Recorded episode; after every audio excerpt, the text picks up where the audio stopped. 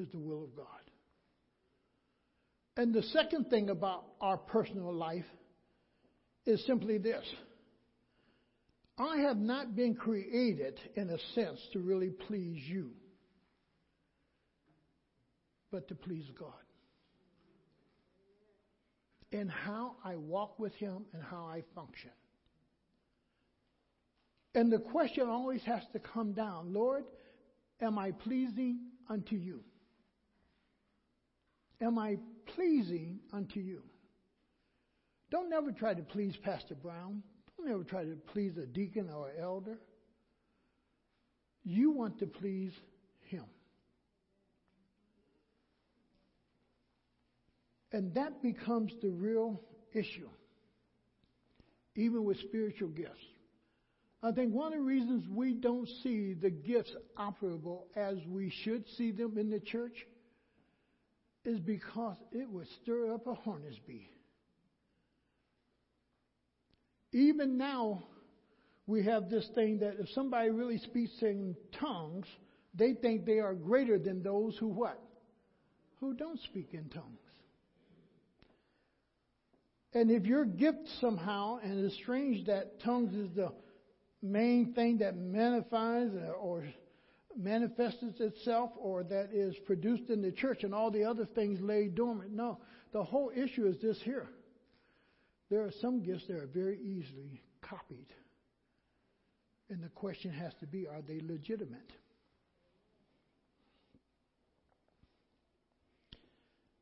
But I believe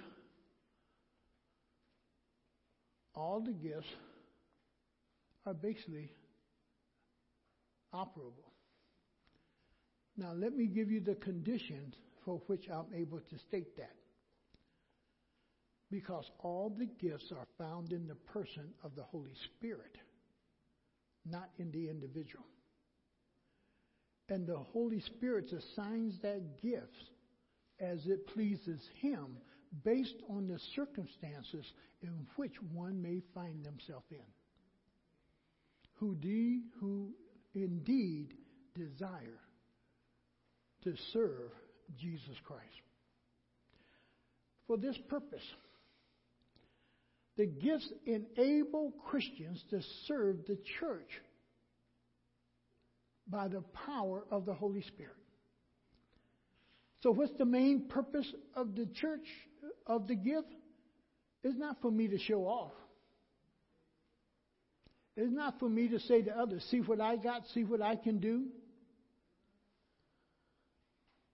It is for the benefit of the body of Christ.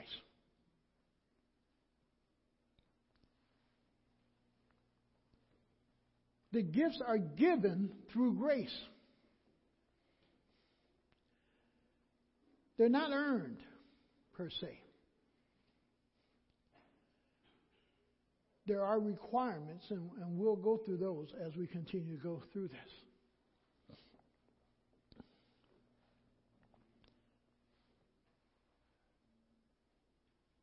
They're given by grace.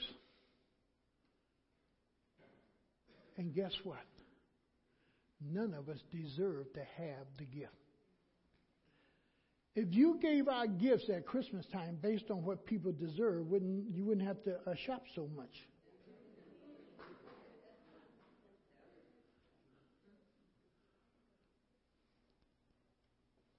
But you give them simply out of love. And some gifts you buy, you buy them out of the need of the person, and you want to help provide that what? That need. And the Holy Spirit knows we are a needy people. And He provides that gift based on our need. But He also knows this. There is that strong desire in us to serve the Lord. Do you have such a desire? Is there something burning in you that says, I want to serve God? Is there something in you that allows you to just keep moving and keep doing because you want to serve God. And when that's there, the enabler, the Holy Spirit, comes along and he enables, he strengthens, he empowers, he gives wisdom, he gives discernment. He gives you what you have need of, that the body of Christ might be built up. None of us deserve it. The operations of the gifts of the Holy Spirit is in order to fulfill John sixteen fourteen. Let's go there for a moment. John sixteen and verse fourteen. Because, see, there is something being fulfilled there. And remember, all things were created by who? By Christ. And all things are done for his glory and his praise. So he says in that verse fourteen, he says, speaking of the Spirit of God, he will bring glory to me. Now understand this principle. No one else can really bring glory to God but the Holy Spirit manifesting himself through you. But it's not you. It's the Holy Spirit using you to radiate the personhood of Christ in you. And only the Holy Spirit can produce that. And he goes on and says, to me, by taking from what is mine, taking from what is Jesus's, that is his, and making it known to who? To you. That the Holy Spirit, yes, being God, and yet Jesus Christ being God, yet being the creator of everything, the Holy Spirit takes that thing, takes that gift, takes whatever it is, applies it in your life, but it comes through Jesus Christ, but he's applying it into your life that you might be that very image of Christ in ministry. So when you see the gifts operating, what you also see is Christ working in the body of the church. Now, we need to understand that that is our purpose. That the gift should not be something of an object that we seek for.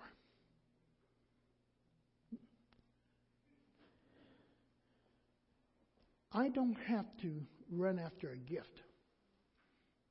I don't have to beg for a gift. If I desire Jesus and him alone, and I want to be more like Jesus, and I really want to be in the ministry of the work of the church, of the work of Jesus, if I really want to be a builder of his kingdom, the gifts come automatically. Why? In the flesh, you can do nothing. In the flesh, you can do nothing. But I can do all things in Christ Jesus as the Holy Spirit strengthens me to perform, that he might be glorified, that he might be seen. And oftentimes, we miss that. That it is the Holy Spirit who stays behind the scenes and uplifts the name of Jesus and the work of Jesus in me and through me, that the world might see this Jesus and not the Holy Spirit per se, but Jesus Christ, who he's going to uplift. So I'm not seeking the gifts of the Spirit. What I ought to be seeking is the ministry that God has for me, that the gifts of the Spirit might flow through me in order to accomplish the work that God has set before me. The gift should not be the object of our seeking. as we seek more of Jesus and to become more like Him, the gifts itself becomes more apparent and noticeable in our lives by the manifestation of the Spirit revealing the work of Jesus through the ministry that we perform. And oftentimes when you're doing it, you may not recognize it until somebody else brings it up. And you stand back amazed that they saw something in you that you may not have even recognized where in yourself. Because you're being led by the Spirit. And therefore you're not out there saying, see me, see what I'm doing. Because it's just done because there's a heart for Jesus and the ministry. And you're just performing it out of love for Him. Out of love for Him. In Romans eight twenty-nine, let's go to it. Because he, he tells us something here. And the question you have to ask is this. How does that happen? How does that come about? Who works this work that it may come about? So in eight twenty-nine, he simply makes this statement. twenty-nine, yeah. For those God foreknew. Now, God can't be God without knowing everything. If God didn't know everything, God'd be in trouble. Because some of us sneaky enough to try to throw Him off the throne. But God knows everything. And He says, for who He foreknew,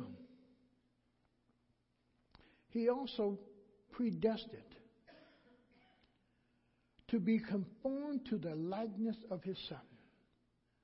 Now, for me, and I know there's other teachings on this, for me, you are not predestined to become like His Son until you have received His Son. That's a plan already put into action. That's a plan just awaiting for you. That's a plan just waiting for the unbeliever. God don't wait till you're saved and then say, oh, I better think of something that they can do. No, He already has a plan for you. He already has a work for you. The question is, when do you join His ranks? And He says, you've been predestined to be like Him. Well, who's going to do that work? Because in all honesty, we can't do it. Everything in me, in one sense of the flesh, resents the very character of Jesus. Why? Because Jesus is asking me to live a life that is totally different than what this flesh desires. And this flesh wants to repel, wants to rebel, wants to act against what God would have me to do. Let me see if I can illustrate this.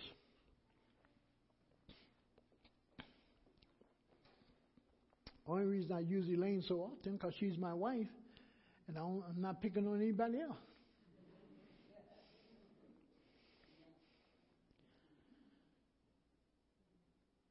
Temptation comes. I have to remind myself, she's my wife. I have to tell me, I'm married. I don't care how good something else look. I got to talk to me. She got to talk to her. We're standing in Kentucky Fried Chicken. And a young man came up and asked me, can I talk to your daughter? That there was some years ago, but, but I was with my grandmother, so I thought maybe he thought I was with my grandma, and this is how I was with my daughter. And he wanted to buy her chicken. I told him, go ahead, because we was in Kentucky Fried Chicken. Go ahead. See? And he bought it, and I saved. But that's as far as it went. Because she was able to say, thank you, but also, no thank you. And sometimes you got to be able to say, no thank you. No thank you. And that whole process is something in life. When Satan tempts, we have to say no. Why? He doesn't want me to act or look like Jesus. But I know who I belong to. And because I know I am the bride of Christ, because I know I am a child of God, because I know what he went through to separate me from sin, that I say, no. No. Because his purpose is that I become like his son. And the only way I'm going to be like Jesus, if I'm able also to manifest the things that Jesus did as he ministered to others. And that's part of the purpose of the gifts. That the evidence of Christ in me can also be seen outwardly. Now, A W Tozer puts it this way, and he writes in his book, The Knowledge of the Holy. If you never read it, it's a good book to get. But what he says is simply this. What comes into our minds when we think about God is the most important thing about us. How we vision God will be partly how we vision ourselves. How we really see God in his holiness is how we will also see ourselves. How we see God in his purity is how we will see ourselves. How we see God in his compassion is the compassion that we will see. How we see God in his acts of kindness towards us will be the kindness that we also show others. And God, this all-merciful God who shows his mercy, allows us to show mercy towards others. So how we vision God, how we see God, has an influence, a very strong influence on us, of how we are going to function. Now, if God isn't significant, and he's insignificant in your life, there's going to be very little thoughts about him. About him. As Melvin was teaching day on prayer and, and what prayer is, you know, I kept also saying to myself, is learning to talk with God constantly. James James asked me going down the hallway, he said, you was out there cutting them trees all by yourself. I said, who told you that? And I wanted to say to him, the Lord was out there helping me all the way, and him and I was talking all the way through it. That even when you're cooking, can you talk to the Lord? Sometimes you need to pray over what you're cooking. Lord, I don't, don't know how to season this just right. I saw Mom take a pinch of this and a pinch of that. Is my pinch too much or is my pinch too little? Lord, I have guests coming over today. And I want them to be able to sit down and really enjoy this meal. And I want them to be blessed by this meal. And I pray that this meal really enrich their bodies, that they can do your work. And as they sit there and eat, their desire, even though they may not ask, I want more, I want more, I want more. Do you pray about it? As you see your children growing or your grandchildren growing, do you pray over them? They may not be present, you may not see them. But Lord, would you keep your eyes upon them, because you're the God that never slumbers. You're the God that never sleeps. And they're going out and they're coming in. Lord, would you bless them? And Lord, would you remove every obstacle for them? And Lord, those that are not going to be removed, will you give them the strength to go through it? That you're praying. That you're talking with God. Oftentimes when we say prayer, we put prayer in a position, don't we?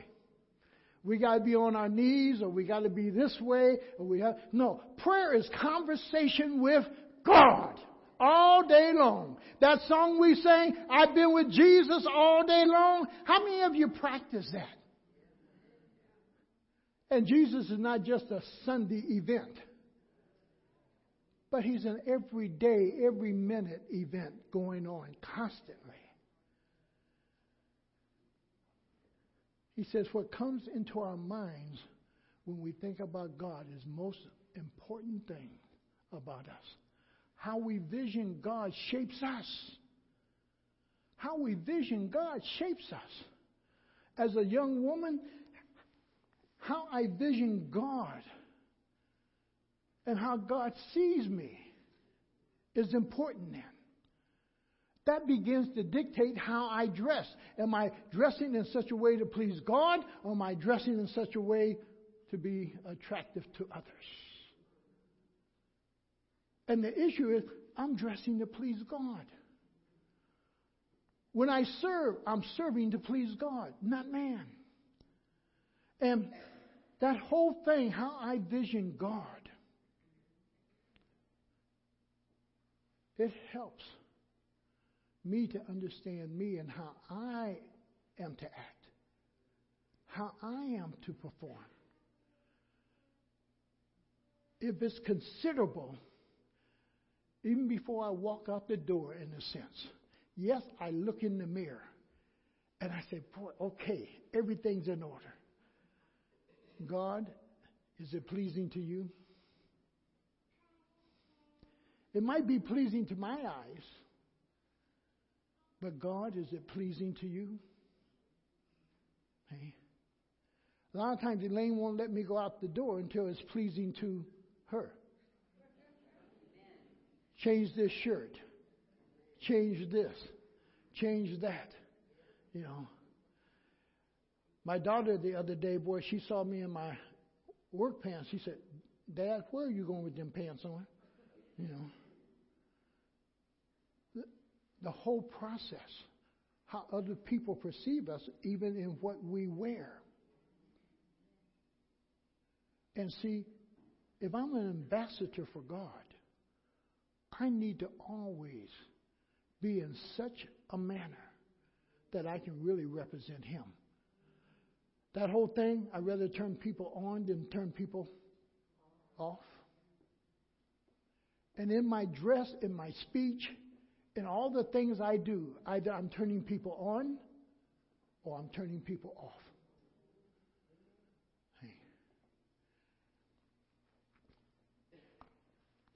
But if I'm really considerate of God and I'm thinking of God, that's going to be so important to me. Everything about my life begins to change, because in everything I want to represent Him. Therefore, it is important to remember also, and sometimes we forget it, that we are designed to function in a body. We're designed not to stand out really as individuals, but that we are a collective body that people are looking at, called the church.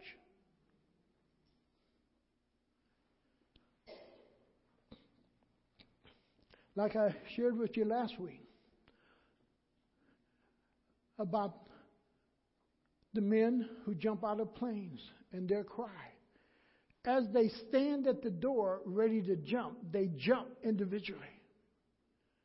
But once they hit the ground, they become a unit. We are saved individually, but once you are placed in the body of Christ, you become a unit. And we have to learn how to function together. And we get to serve and we get to contribute our gift to the project that God alone has assigned for us to do. Something that we could never do in and of ourselves or by ourselves.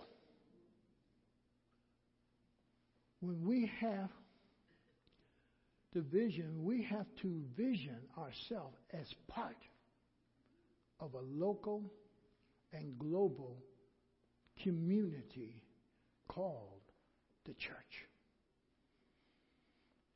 And somehow Satan has so divided us that we don't know how to function as one body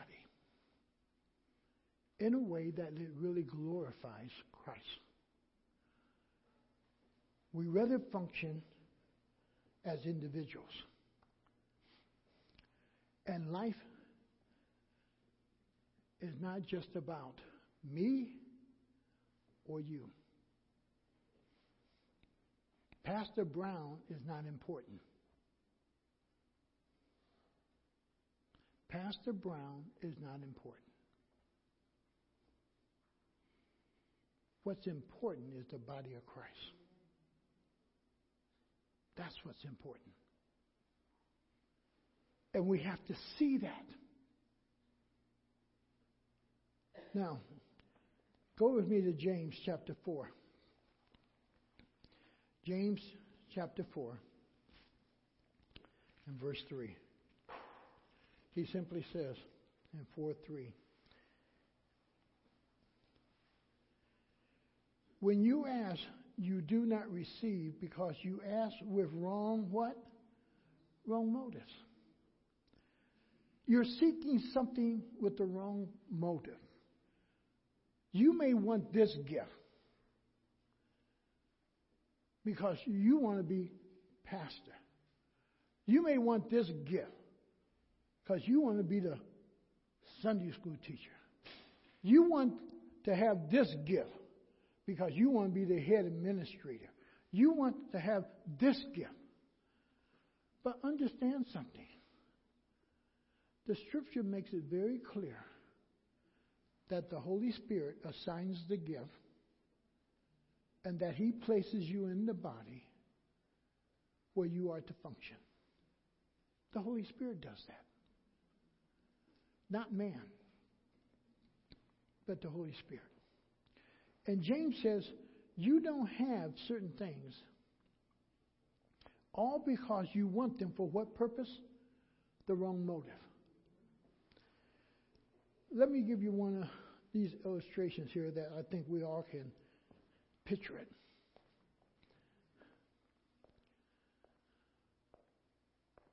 I'm sitting out here. But I want to be up there. So I start doing things, even if I got to be an armor bearer. I'll carry the suitcase, I'll carry this, I'll carry that, as long as I can get up there. Now, I haven't got to the pulpit yet, but I, I am sitting up there now. Do I have the wrong motive? Just to be seen by people should not be important. Just to sit in a seat that may get me closer to the pulpit is not important. And one of the things that have really been lost in church life is, am I called?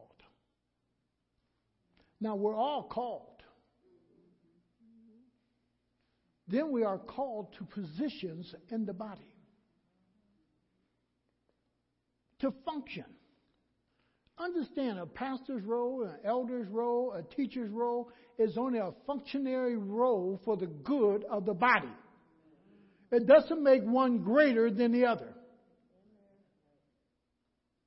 It doesn't come with any high privileges. If even pastors, if we could understand anew, our main job is to be the servant of all. Not to be set on a pedestal. Not to be given something special. But that God has called us to be servants as Christ served.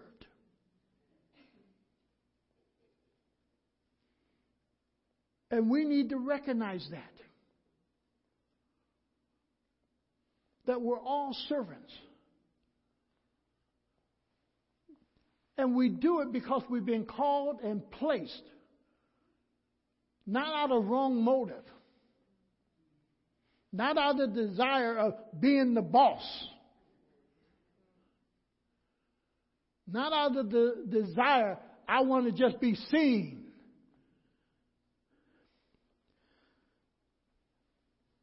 A young man called me this week because he understood we had let go of another young man here.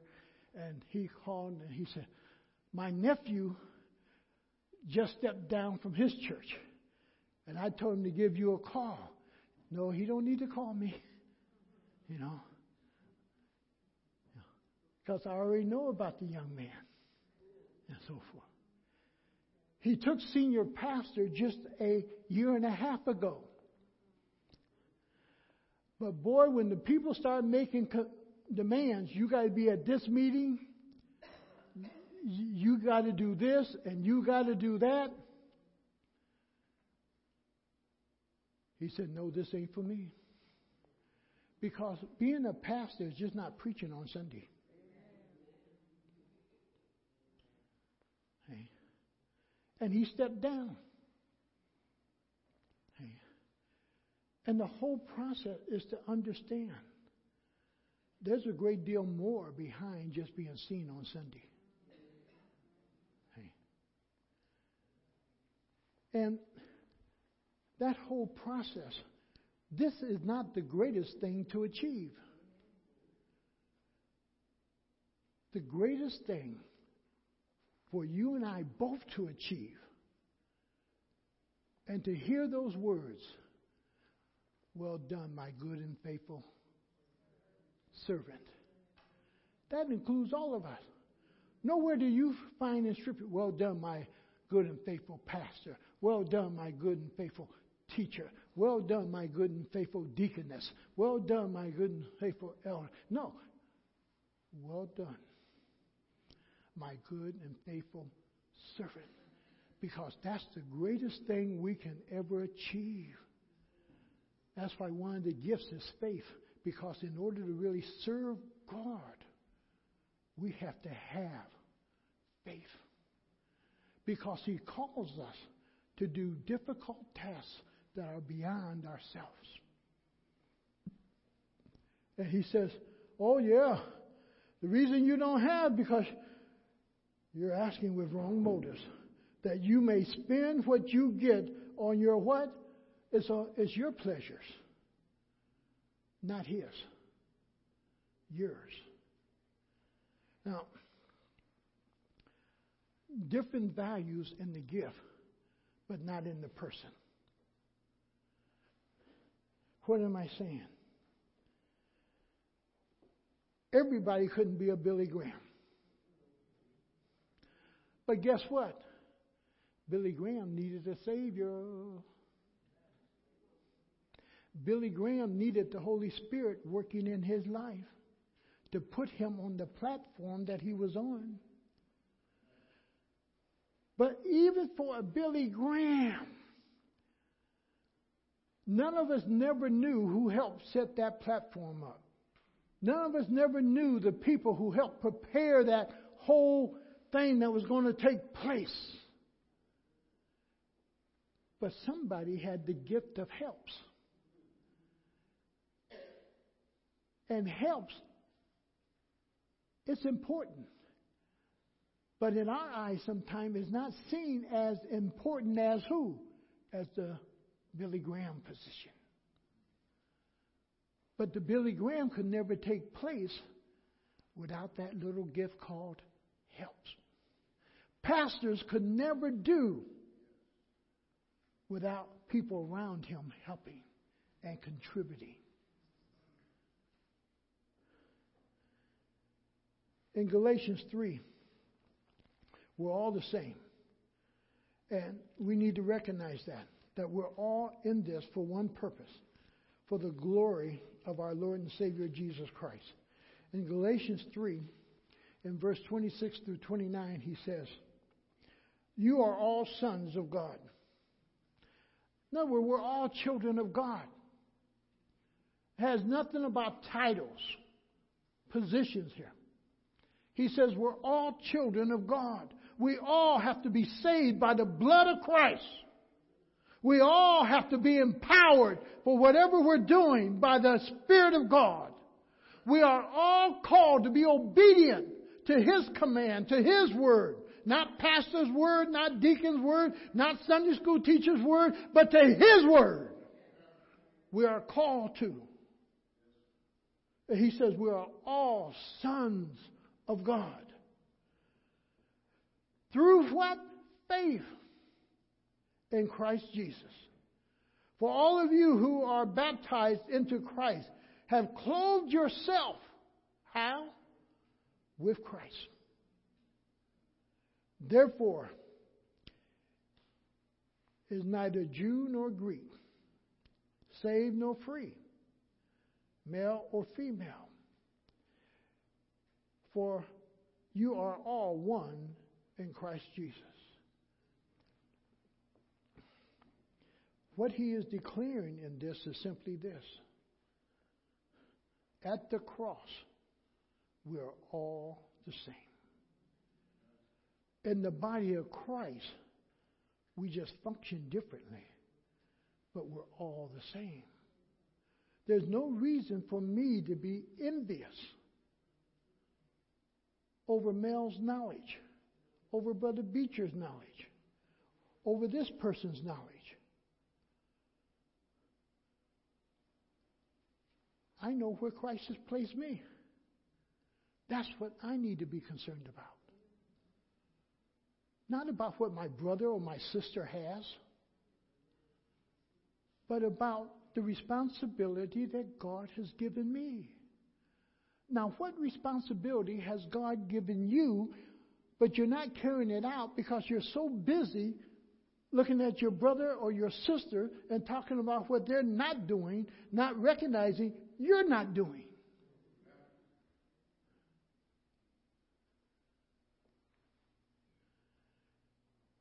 And he just simply says, boy, male nor female, for you are all one in Christ Jesus. If you belong to Christ, then you are Abraham's seed and heirs according to the promise. We all have what? The same promises given to us. We have the same strength given to us in the person of the Holy Spirit. We all possess the same abilities. And that ability is simply this: to function and be empowered to do the work that God has assigned me, not someone else. Now, go to First Corinthians chapter twelve. And what I want to do is just talk for a few minutes on the issue of our weaknesses and how we sometimes see it. He's talking about the person here. Have any of you ever seen these individuals who have no arms or have no legs? Or, and it's amazing what they're able to do. It's just amazing how God somehow gives them the ability to do. Yes, they have to rearrange things. They may have to bring counters down to their level, but somehow they do it.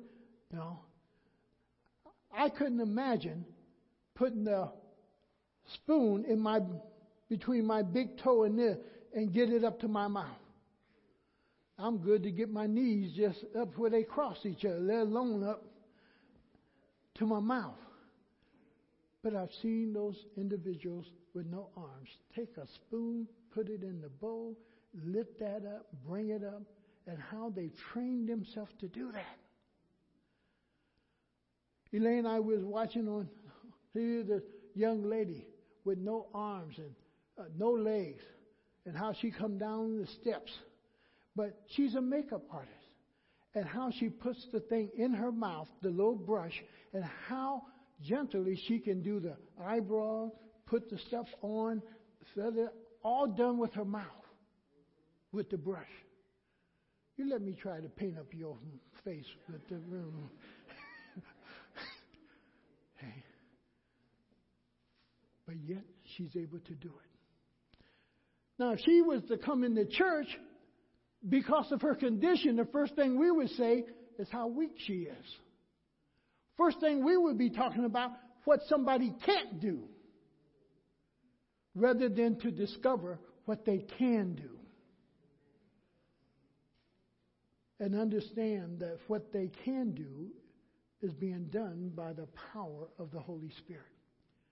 So in verse twenty-two there, he starts off in this fashion. He says, on the contrary, those parts of the body that seems to be weaker are indispensable. They're what? We need them. You, we need the weaker part of our bodies. Just because this left hand can't do what this right hand does doesn't mean I cut it off.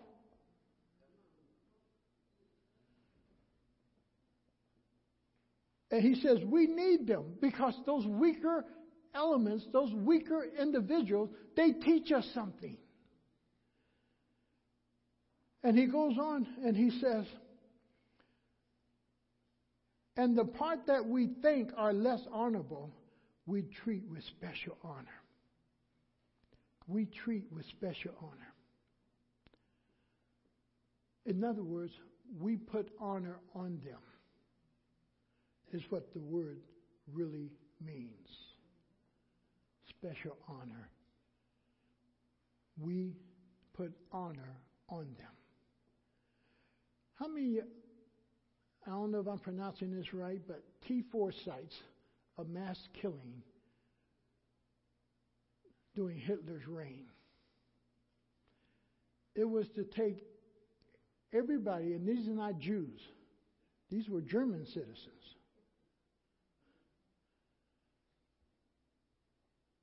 German citizens that were disabled. Hitler said, we're going to get rid of them. Those are the ones we run experiments on. But we get rid of a host of them. In Hitler's regime, you pass ninety, you gone. Because it was a waste of funds. Or you were considered unfit. And the designation for unfit, life unworthy of life. You were a person that fit that definition that you were unworthy of life.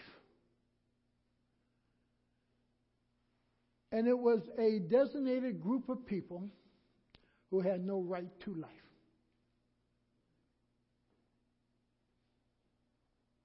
And Hitler was able to say those people needed to be disposed of. Why is it in the church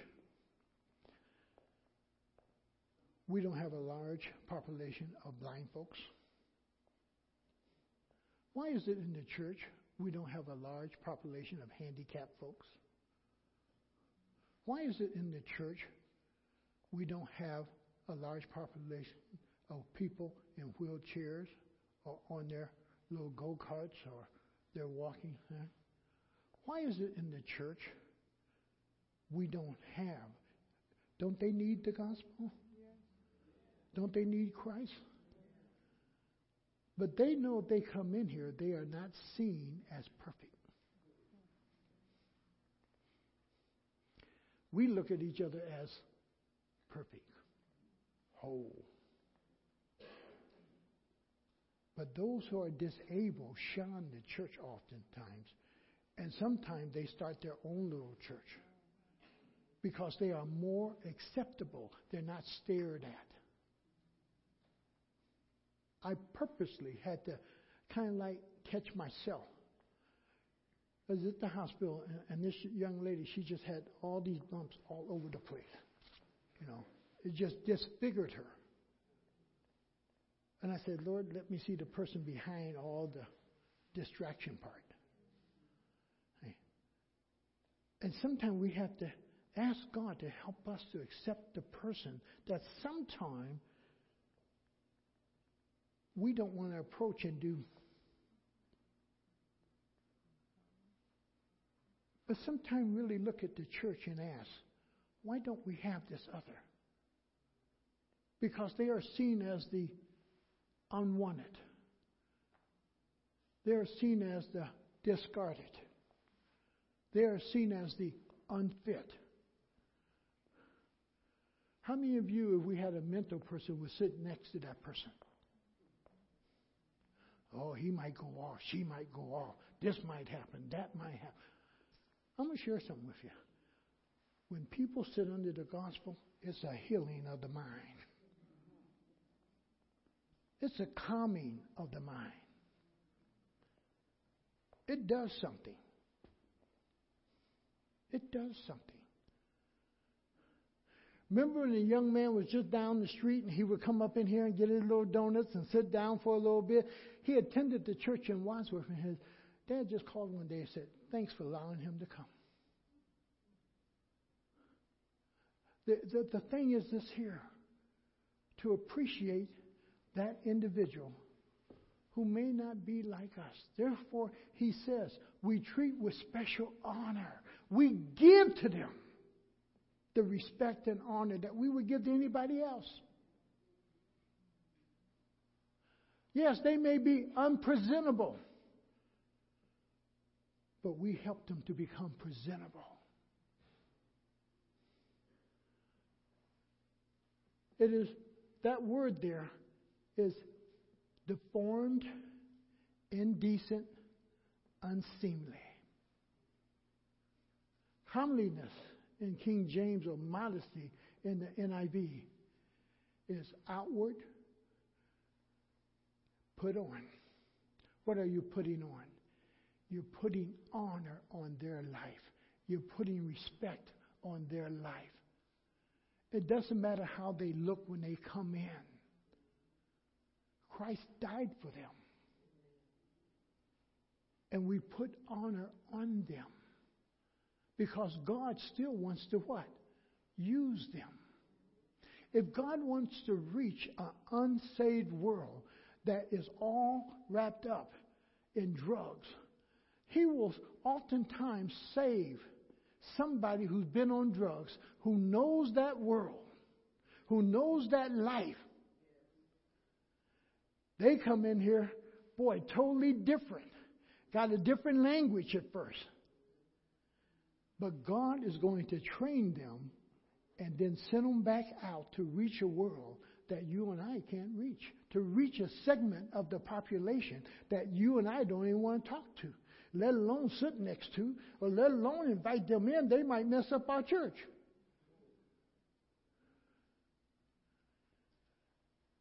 And He says that we are putting on.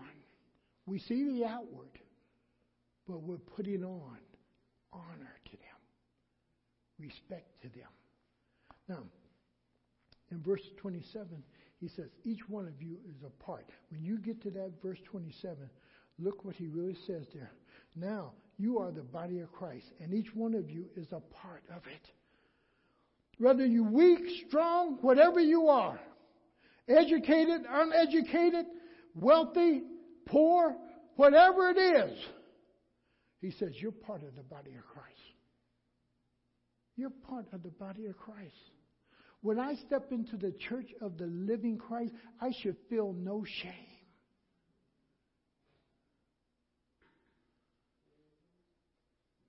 I should feel nobody pushing me out. I should feel nobody who I can't approach, or they can approach me. Why? We're all part of the body of Christ. And he says, and in the church, God has appointed first all apostles.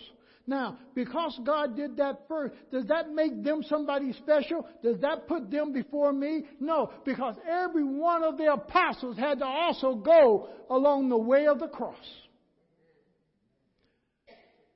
They had to take their turn of recognizing that Jesus Christ died for them, and they had to confess their sin, and they had to turn from their sin, and they had to begin to live for Jesus Christ. Everything you and I go through in receiving the Lord Jesus Christ, they had to go through. The thing is, in the Old Testament, you don't read about apostles. But in the New Testament, they are the first, and they become what is called the foundations and sometimes the pillars of the church. Had to start somewhere. But because someone starts something, don't make them somebody special. Then it says, secondly, boy, he says prophets. And boy, understanding, only thing an apostle is, is a messenger. He's commissioned by God just like you are. And today we have this thing apostle going all over the place. Understand something. There are no more apostles, but there's still the spirit of an apostle. Someone who wants to carry God's message. That's the spirit of it. Positionally, no more apostles. You were not with Jesus. You have not seen Jesus in the flesh. You are not there. Hey. But you are a messenger who can be sent. The prophet, he says the second.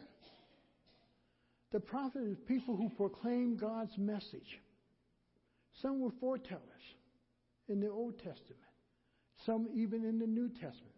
Agabus and his group. The whole process is this here. The main thing again is, it's inspired speaking. I want to share God's message. I want to speak on behalf of God, and I'm inspired by the Holy Spirit to do so. Thirdly, teachers. One who teaches not only about God, but also the duties of man towards God.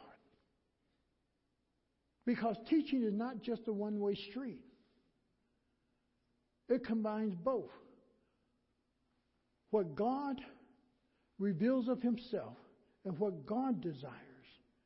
And then how man is to wrap their arms around those things that God commands of them. And then work them. Do them. Put your hands to the plow and not look back. And he's presenting men to God too. It's not that God is unaware of our weaknesses. But one thing a teacher does, he does bring out our weaknesses. For correction can be made by the Holy Spirit. But oftentimes you and I, we have to confess this is a weakness before the Holy Spirit can really do anything. Then thirdly, boy, he says there's a number of you who have this gift. Let me get back here for a moment. He says teachers and then workers of miracles. Thirdly, the teachers. So you have what? The apostles, number one. The prophets, number two. Thirdly, the teacher. Now, do you notice something? He don't say fourth, fifth, sixth. He just begins to take off with a list. And I think this list is as an example. This is not the exhaustiveness of the gifts of the Holy Spirit. We're just about there. He says, then workers of miracles. Now I want you to recognize what he says. Workers. It's in the plural sense. It's in the plural. There are many workers of miracles. Miracles is not just parting the Red Sea. The miracle is not just calling Lazarus from the tomb. The, the miracle is not just taking someone who's blind and giving them sight. Miracles are those little things that are happening every day that sometimes we don't recognize.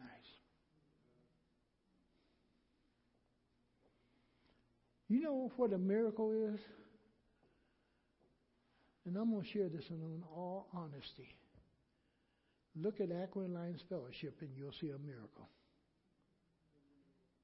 Because by our rights, we shouldn't be.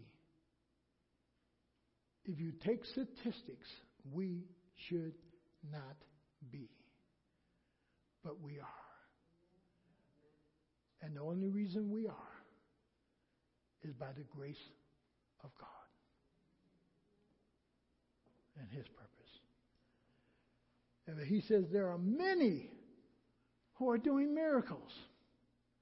And he goes on, boy. Many with the gifts of healing. Now, healing again is not just the area of healing somebody physically. The greatest healing going on today is mentally. The greatest healing today is granting peace inwardly. And a person knows that they have received peace inwardly. And that they can function. Because without peace, you cannot function well.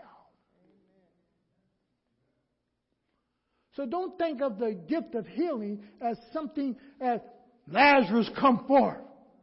Don't think of the healing just as something that the blind now see. Think of the healing that you bring to other people by bringing a smile on their face. Think of the healing that you can bring between families that are at odds with each other. All that is part of the gifts of healing. And praise God that God is still able to heal. Yes, if He wants me to walk, I'm walking. Yes, He wants me to see, I'm seeing. That if I got a withered hand, He's taking care of my hand. That God somehow heals me by that area of my body that is weak. He strengthens and gives me the ability to function as though that thing doesn't even exist, but is doing everything it needs to do.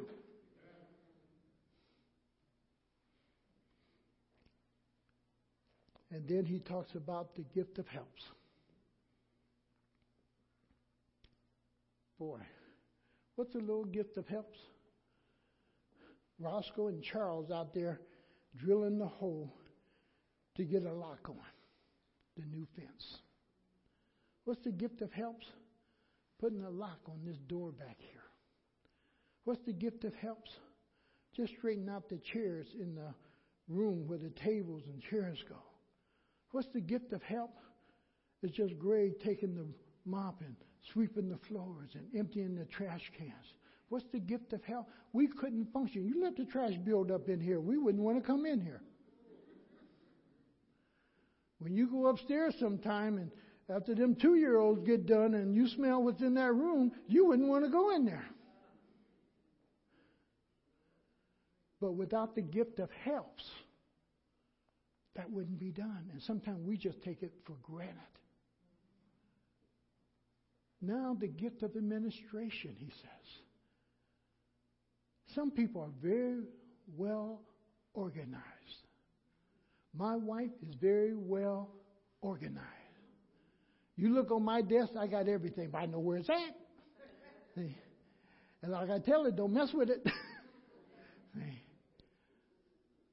But she got everything right in place.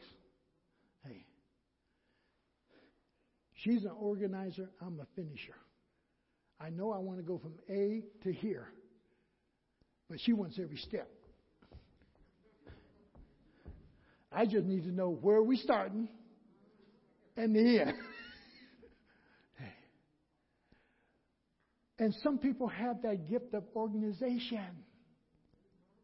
And they are needed in the church. And it's helpful. And then those speaking with different kinds of tongues. One of the areas that hurts us today as a church, I believe very much in the gift of tongues, but I also believe in the gift of interpretation. And when you speak the tongue without no interpretation, the body cannot be edified.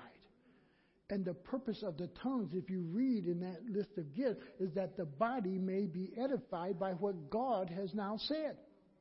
But when we're doing it and no interpretation, who's being edified? A lot of people being seen. A lot of people being heard. But is the body being edified? Let's close out here. In verse twenty-nine, and this is what he tells us to do now. Remember when I started off, I said there's a lot of envy and jealousy and different thinking about people with gifts and their positions and this and that. And I think there's more gifts because in that's twenty-nine and through verse thirty-one, he said, and are all apostles? What's the answer to that? No. Are all teachers or prophets? No. Are all going to do healing? No. Will all speak in tongues? No. But then listen to what he says in that verse thirty and thirty-one. Do all interpret, but eagerly desire the greater. And this is why I think there's more gifts. Look what he says. Gifts. An inexhaustible list of gifts. He says, but eagerly desire the greater gifts. Then he gives us an example of one. Love. Love. Love. If you don't have love, you really can't perform any of these. Because the purpose for which you are exemplifying that gift is because you love the Lord Jesus Christ. And that you love the people in whom he has died for. That you're doing what you're doing. And he says, seek the greater. In other words, there's others. Inexhaustible. So don't be envious or jealous over somebody who you see that might be exercising one of these gifts that has been mentioned. But recognize, because you're in the body of Christ, you are gifted. Because you are in the body of Christ, the Holy Spirit wants to use you. He's not calling you to use your own strength. He's calling you to allow him to use your physical body, to use your mind, to use your mouth, to use your hands, to use whatever you have that he has gifted you with to glorify Jesus in his kingdom. Amen. Father, we thank you and praise you, Lord. That, Lord, that we can give honor to the weaker vessels. Because, Lord, you have gifted them also. May we not discount them. And may we not be envious because I'm not the pastor or I'm not the elder or I'm not the teacher or I'm not able to do this or do that. But Lord, may we say to the Holy Spirit, use me according to your will. And allow him to exercise and allow him to manifest the gifts that he desires to manifest through our lives. My gift may be only words of encouragement, but I have a winsome spirit whereby I can encourage people, and somehow I can put words together in a way that other people cannot, and I can really encourage and give people hope. Maybe my words are just words of kindness. It is the ability to cause somebody to raise their head up. It is the ability to say to a person, you're worthy of this. This act of kindness says that you're worthy. It's the ability to put value upon a person.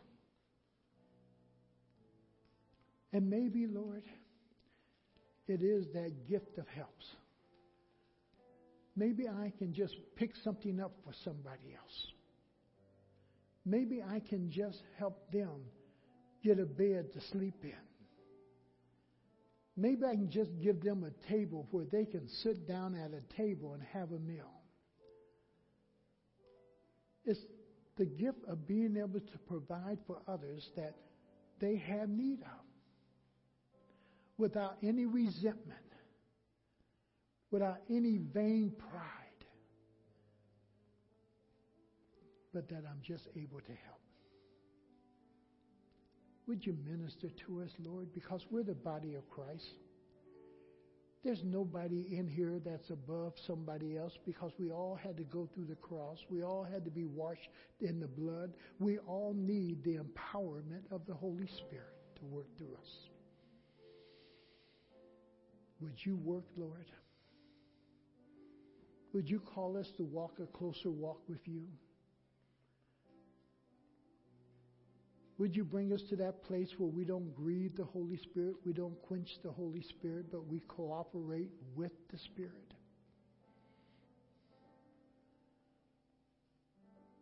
Lord, we love you. And we want to demonstrate that love that we have for you towards others. Do something very special in each one of us today. Would you speak to each heart?